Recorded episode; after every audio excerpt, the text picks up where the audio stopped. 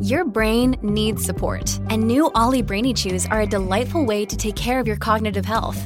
Made with scientifically backed ingredients like Thai ginger, L-theanine, and caffeine, Brainy Chews support healthy brain function and help you find your focus, stay chill, or get energized. Be kind to your mind and get these nootropic chews at olly.com. That's O-L-L-Y.com. These statements have not been evaluated by the Food and Drug Administration. This product is not intended to diagnose, treat, cure, or prevent any disease.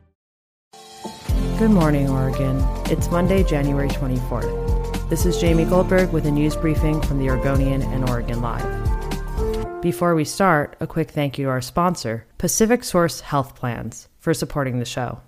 Portland Public Schools has announced the return to in person learning for two high schools and a handful of other schools that had reverted to distance learning for more than a week, citing a lack of staff to stay open safely. Students at Franklin and Roosevelt High Schools, as well as Alliance High School at Meek, Faubion PK 8 School, and Ockley Green Middle School, will head back to campus January 24th, while those at Alliance High School at Kenton will return to in person learning January 25th. The move returns at least 4,500 students to class, according to enrollment data. About 150 municipal workers and their supporters gathered outside Portland City Hall on January 22nd for a rally, calling for Portland City commissioners to agree to their terms for a contract and avoid a strike. Municipal trade workers are at odds with City Council over contract negotiations, and the City Workers Union, which represents employees like maintenance workers, clerical staff, and mechanics, have voted to authorize a strike. Members of the union, as well as people from Nabisco and local teachers and nurses unions, some of whom recently went through labor disputes in Portland, participated in the rally January 22nd.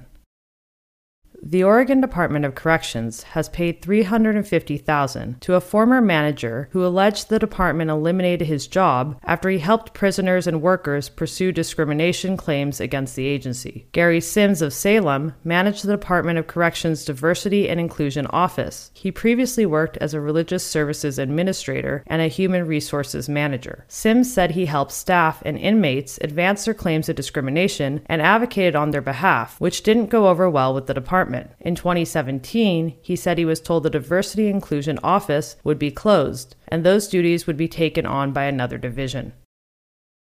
The Oregon Brewers Festival will be returning to Tom McCall Waterfront Park in the summer of 2022 after two consecutive years on hiatus due to the coronavirus pandemic. Organizers are planning a scaled back version of the festival as large events slowly return amid the pandemic. The 2022 festival will be a three day affair running from July 28th to 30th. The festival will be about half as big as in a normal year, with 40 breweries expected to be featured at the event. Organizers are still determining which breweries will be involved. Thanks for listening. You can support our local journalism by subscribing to Oregon Live. Go to OregonLive.com slash pod support.